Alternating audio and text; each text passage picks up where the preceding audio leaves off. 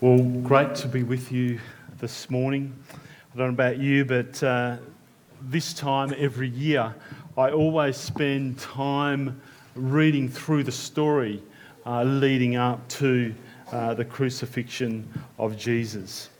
And uh, I do this to prepare my heart and mind for uh, what is a wonderful time of the year for us as followers of Jesus. And uh, as I read the story again, um, I was reminded of the amazing sacrifice that Jesus uh, gave for each and every one of us.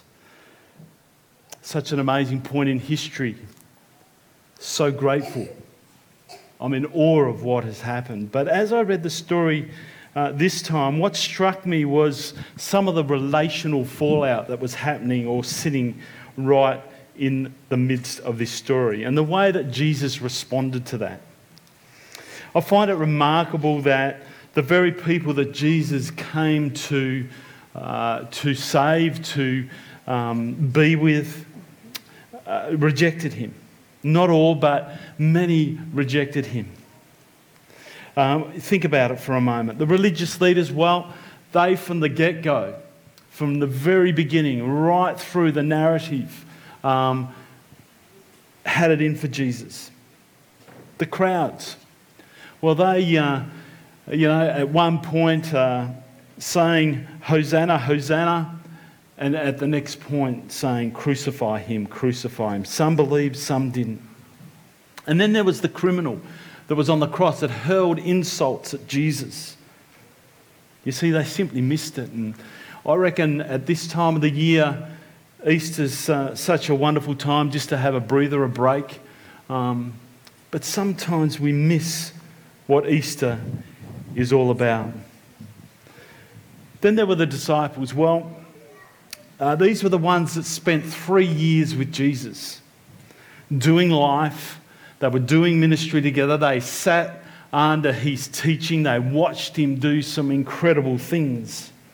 And at large, they, they uh, were right there for Jesus. But we see in the story to, uh, this morning, as we've, as we've read, that in Jesus' moment of need, they fled. When he was getting arrested, they fled and they left him there right in that moment. When uh, they're in the Garden of Gethsemane. The, uh, the disciples fall asleep. We see that in, in the passage of Scripture as well. And then there's Judas. Well, here's somebody who spent also three years with Jesus. He was close in that 12 with him. And yet, right at that, that crucial moment, he allowed Satan to influence his decisions and ends up betraying Jesus. Then there's Peter. This is probably his closest friend of, in the 12. And um, right in that moment where he was under the pressure of getting questioned about knowing Jesus, he denies him. You see, if this happened to you and I, these relational fallouts, or you could say relational train wreck, might respond in a completely different way. We might distance ourselves from the situation or look for ways of paying back. But however, Jesus responds in a way that is only true to who he is. To the religious le- le- leaders, he remained largely silent as they questioned him. To the disciples, well, he trusted them with the greatest PD that you could ever get. To Judas, he didn't stop him. The scripture says that Jesus said to him, Do what you need to do. To Peter, post resurrection, Jesus shows love and acceptance. You see, Jesus said yes when you and I would often say no. In the lead up to the crucifixion, when things were going south, in the midst of Jesus' final hours, when the pain of rejection was compounding, Jesus said yes for you and for me. We read in Scripture that soon after the Passover meal, Jesus and 11 disciples went off to the Garden of Gethsemane.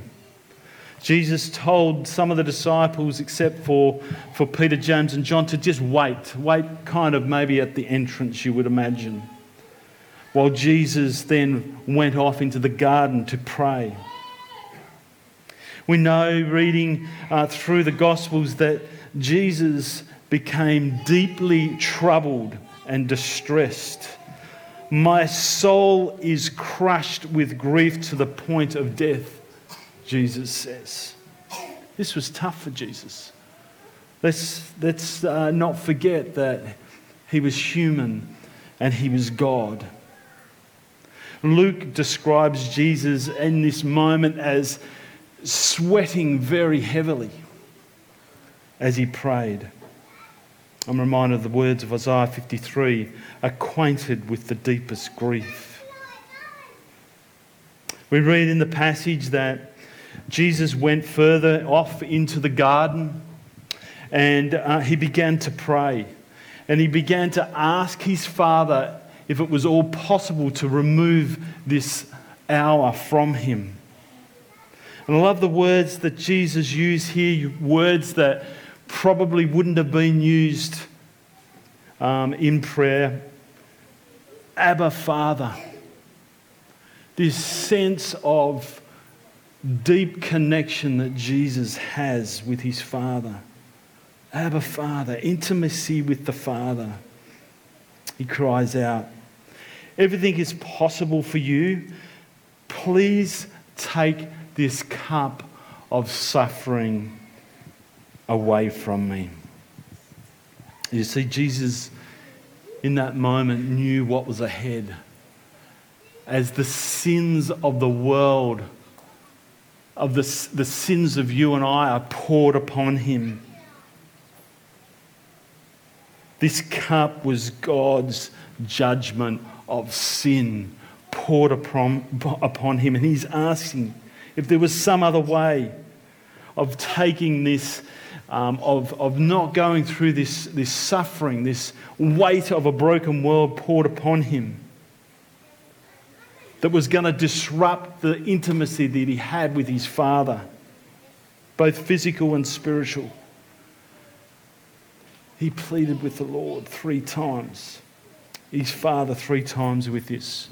But right in this moment, Jesus says yes for you and for me by submitting to the will of his father. The story continues with Jesus getting arrested. The crowd of soldiers, it says, and temple police arrive with swords and clubs to arrest Jesus. And we see this scene of, of um, Judas coming in and he goes and he uses what would traditionally be a sign of affection as a sign of betrayal and kisses Jesus.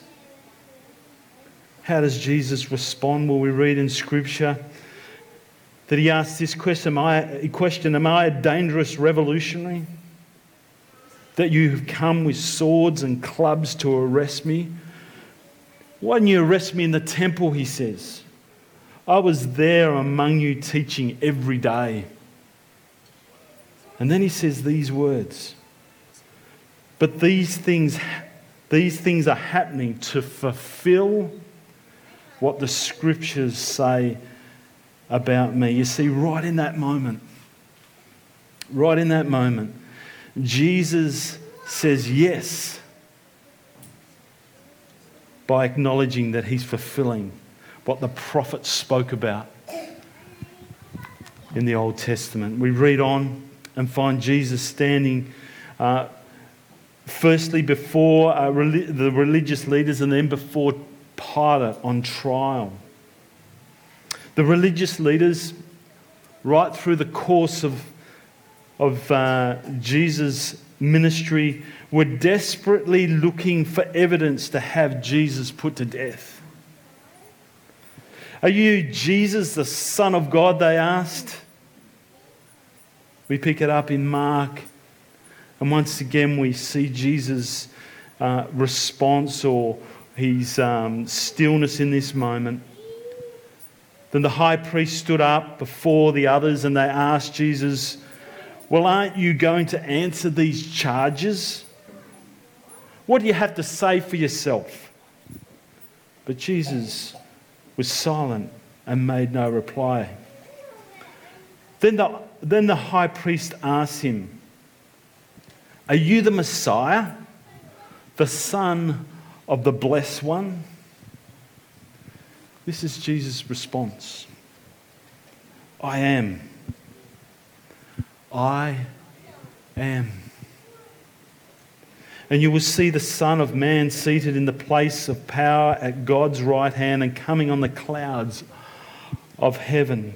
At this moment, they were outraged. The religious leaders were outraged. They tore their clothes. They spat on Jesus. They mocked him. They finally had the evidence blasphemy. We know that traditionally that the religious leaders didn't have the authority to hand over capital punishment, hand down capital punishment. So they handed Jesus over to Pilate. Pilate asked Jesus this question Are you the king of the Jews? Jesus replied, You have said it. You see, right in this moment, Jesus says yes for you and I by declaring the truth about who he is. Jesus knowing the cost, the pain, and the suffering, and the rejection, the hum- humiliation. He says, Yes, so that you and I can experience a relationship like Him with His Father. Jesus says yes because He loves us and wanted to make a way for us to love Him. I think of the words of Isaiah 53 but he was pierced for our rebellion, crushed for our sins. He was beaten so that we could be whole. He was whipped so that we could be healed. I love the words of Jesus when he said this Greater love has no one than this, that he lay down his life for his friends. Jesus said yes to laying down his life for you and for me so that we could have a relationship with God. So, the question that I have today for all of us is will you say yes to Jesus? Maybe you're here for the very first time and something's happening today might be the day that you say yes. I encourage that. You might be here. You've been on the journey for a while. You've been talking with people. You, you've been wrestling with this Jesus. Maybe today you're just going through the motions. It's just something that is a part of your rhythm of going to church. Or maybe you're someone today who is sitting here saying, you know what? I want to go deeper. I want to chase harder. I want to become more like Jesus. I want to be a follower that really is 100% sold out for Jesus. Whatever it is, whatever stage you are sitting in today, Jesus modeled and He invites you to say yes. Today, we're going to take communion, communion in a few moments. We've got a team of helpers that are going to come and they're going to serve you. There'll be a cup that you'll be given and some bread. The bread is gluten free, so um, if that's uh, something that you're looking for, uh, that uh, is available for you there. If you're watching online, uh, uh, this is a good moment to maybe go and get some juice or some bread um, as we take communion together. The bread is for us, or is a reminder of Christ's body that was given up for us. The cup is a reminder of the blood that was shed for us for the forgiveness of sins. I'm going to ask today that you just hold on to your cups and your bread. At home, you can do that. We're going to take communion together this morning.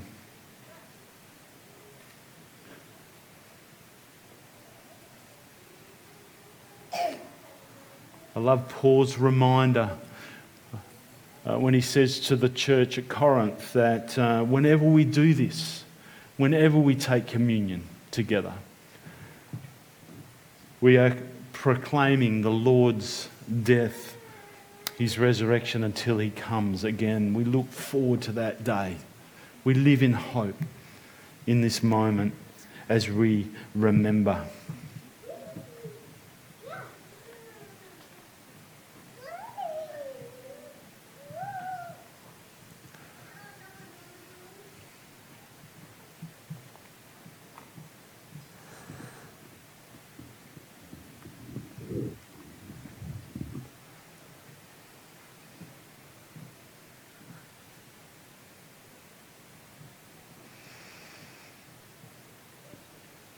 At noon, darkness fell across the whole land until three o'clock. Then at three o'clock, Jesus called out with a loud voice, My God, my God, why have you abandoned me? Some of the bystanders misunderstood and thought he was calling out for Elijah. One of them ran and filled a sponge with sour wine holding it up to him on a reed stick so he could drink. Wait, he said. Let's see whether Elijah comes to take him down. Then Jesus uttered another loud cry and breathed his last.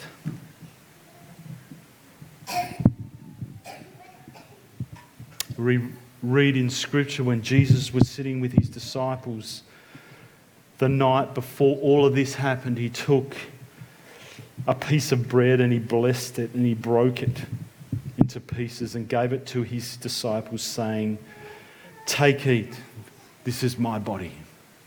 Let's eat together.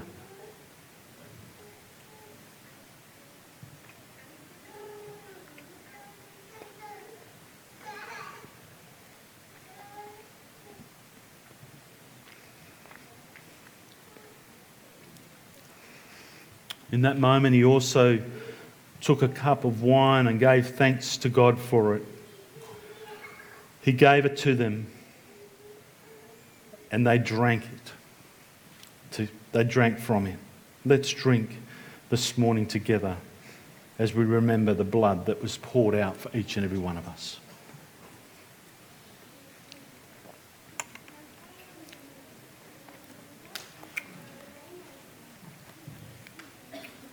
Heavenly Father, we're just in an awe of who you are. We thank you for your son's death on the cross. And Lord, what that means to us. Lord Jesus, your willingness to say yes for each and every one of us means so much to us. We love you for that. Lord, today we remember the, the sacrifice, the pain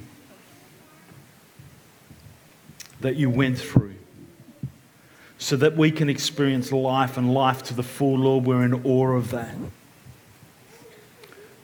Lord, we recognize as we sit here today that we often wonder from you. We sometimes even turn our backs against you, but today we say afresh, Yes. You are the King of Kings, you are the Lord of Lords. You make all the difference to us. Thank you. Lord, help us as we we journey through this day, this weekend, this week, Lord, that we would never forget the great sacrifice that you made for, for us on the cross. May we never forget the way that that changes us. And we commit our lives afresh to you today. We say yes. Amen.